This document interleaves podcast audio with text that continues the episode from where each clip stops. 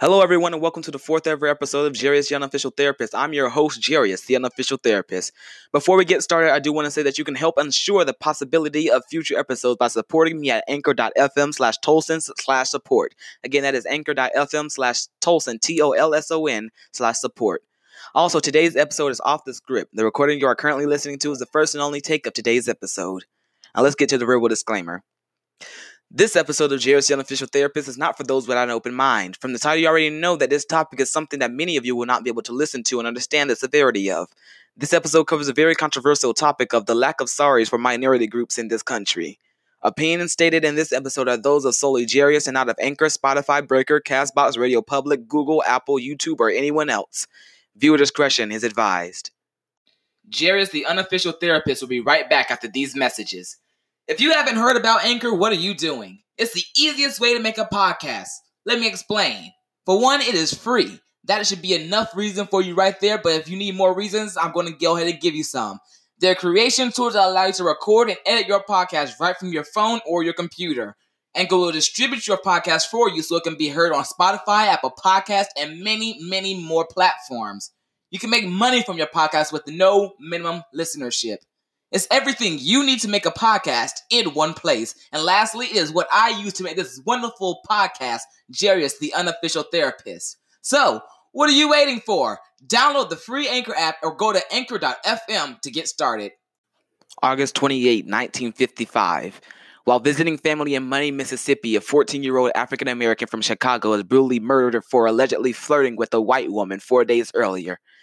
His assailants, the white woman's husband and her brother made him carry a 75 pound cotton gin fan to the bank of the Tallahatchie River and ordered him to take off his clothes. The two men then beat him nearly to death, gouged out his eye, shot him in the head, and threw then threw his body into the river. His name, Emmett Till. Where is his sorry? The year is 1931. Nine black teenagers were falsely accused of raping two white women aboard a train near Scottsboro, Alabama. The trials and repeated trials of the nine teenagers sparked an international uproar and re- produced two landmark U.S. Supreme Court verdicts, even as the defendants were forced to spend years battling the courts and enduring the harsh conditions of the Alabama prison system. Their names Charlie Weems, Ozzie Powell, Clarence Norris, Andrew and Leroy Wright, Olin Montgomery, Willie Robertson, Haywood Patterson, and Eugene Williams, the Scottsboro Boys were their sorries. When Trisha Meili's body was discovered in New York City's Central Park early in the morning on April 20th, 1989, she had been so badly beaten and repeatedly raped that she remained in a coma for nearly two weeks and retained no memory of the attack. The brutal assault of the 28 year old white investment banker who had been out for a jog the night before led to widespread public outcry because of the quick arrest and subsequent conviction of five black and Latino teens. But in 2002, after serving sentences that ranged from 6 to 13 years for what then New York City Mayor Ed Koch called the crime of the century, new DNA evidence and a confession proved convicted rapist Matias, Reyes was a true lone culprit. The charges against the five men were vacated and they eventually received a $41 million settlement.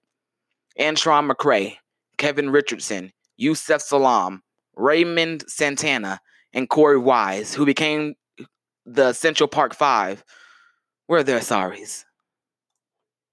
All of these stories were fueled by the same lie that black and brown people of color are wired to attack our white counterparts.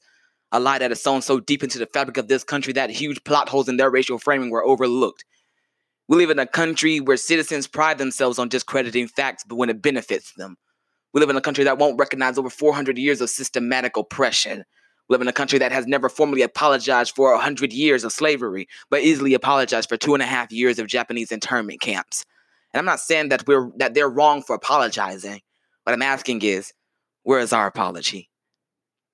It seems that us black people are always fighting for the rights that we were supposed to be entitled to since 1964, but we never seem to win.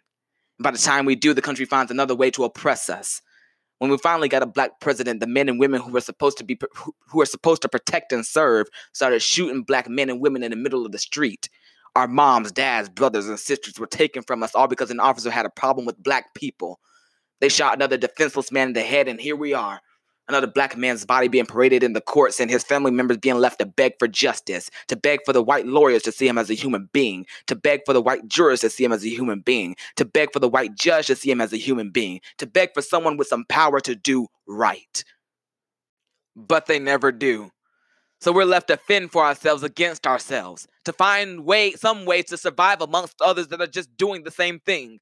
We never even received equal rights. We got civil rights. Civil rights, just like everything black people in this country are afforded, are the bare minimum of what we get.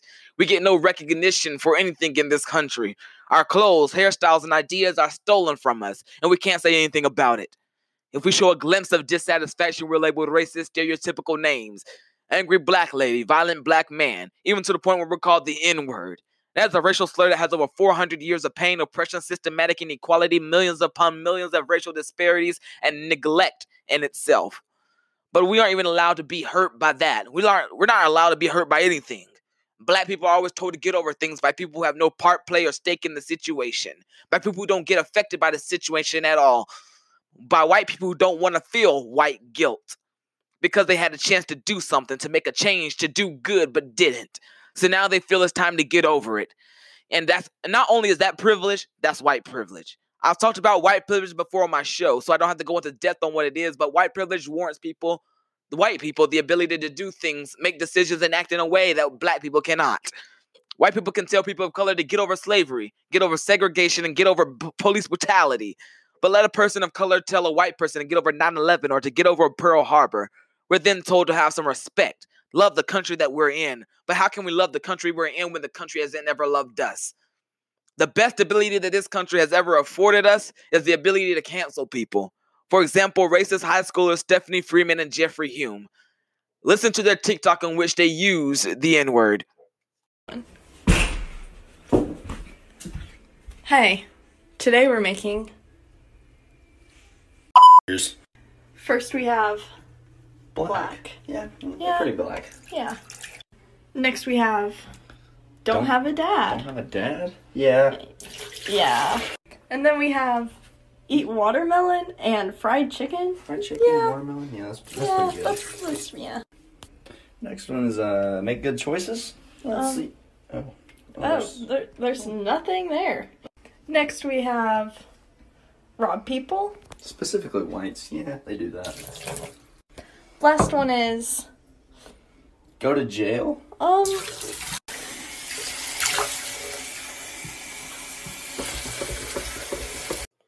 After the 50 second video went viral, the appropriately named Black Twitter jumped on the situation. Soon after, both students were expelled from Carlton High School. Stephanie Freeman lost out chances at college, and Jeffrey Hume lost his independent professional wrestling contract. While Jeffrey Hume has not made any attempts at reconciling his pu- public image, Stephanie Freeman has made flawed attempts at making some change for the better. In a statement, Stephanie said, "I want to apologize for my ab- for the abhorrent video I posted. I know in my heart how wrong it was. My boyfriend is racist, and he slowly slowly normalized his racism on me. Still, I should have never let him. I believe blacks are humans too, made in the image of Christ. I've disappointed God, and I want to apologize. Please don't contact my college. It's my future, and one mistake should not ruin a life. My question is, why shouldn't it? Black people have been canceled all the time. Some people, some beyond the grave. Jussie Smollett, Kanye West, Michael Jackson, all have been presumed canceled. All now have hazard signs all around them, so they can't work anymore. What am I trying to say? Black people have drawn the short stick with every law, act, deal that this country has made. We finally become somewhat equal around 50 years ago, but in hand with that, we were expected to forget over 400 years of black men being beaten, thrown in jail, disproportionately shot in broad daylight, and having a demeaning stereotype about them being deadbeat dads.